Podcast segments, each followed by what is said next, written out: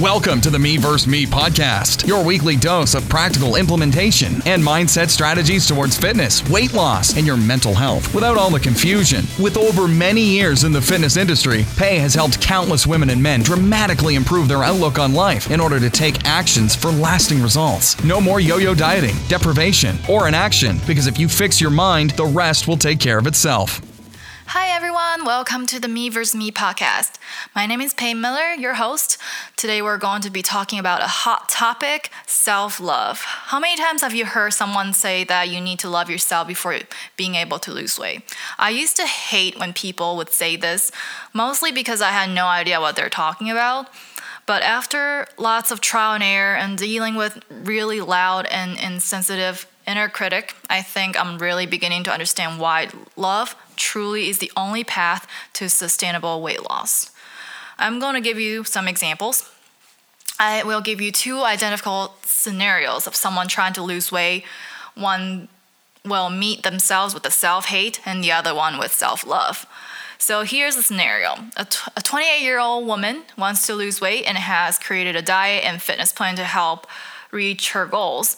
As she approaches week two, things are going exactly according to plan. She misses a workout, eats a piece of cake, feels tired, and seems to want more carbs than she's supposed to have. Here's how the scenario plays out when approached with self hate. Her thoughts were, There is seriously something wrong with me. Why did I eat the cake? I have no willpower. I'm never going to figure this out. I shouldn't be tired. I'm so lazy. I'm going to work out twice tomorrow to make up for the one I missed today. I have issues. I should have known better. And her feelings were inadequate, shame, defeated, hopeless, embarrassed, and angry. And the action she took was she gave up, stopped trying to reach health goals, overindulge, eat too many sweets, binge, etc. So her results were does not lose weight, does not reach her goals, probably even gain a little bit more.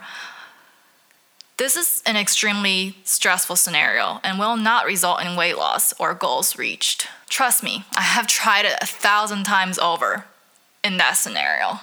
Now, let's play out the same scenario, but this time approach with self love. So, the new thoughts were I wonder why I wanted that cake today. Maybe my body needs more carbs than what the plan really says. How can I get a little extra rest tonight? What would feel better, best for me right now? It's all okay. I'm going to figure this out for myself. I've got this. I can do this. And the feelings are curious, understanding, compassionate, nurtured, relieved, and relaxed. Her actions continue to move forward tweaks diets and fitness plan open to finding what's best for self, eats foods that feels good for self, moves body in a way that feels good, etc. And her new results were creates a deeper, more an intimate relationship with self and body, feels lighter, feels healthier, is happier, oftentimes loses the weight and reaches health goals. Can you see how beating yourself up and trying to hate yourself thin can never work in finding long-term sustainable weight loss? The path, the only path is the path of self love. So give yourself a break, cut yourself some slack, and give yourself a little love. After all, you deserve it. You got this one life, and it's your only real chance at getting to your goals. So I hope this is helpful. Talk to you guys in the next one. Take care.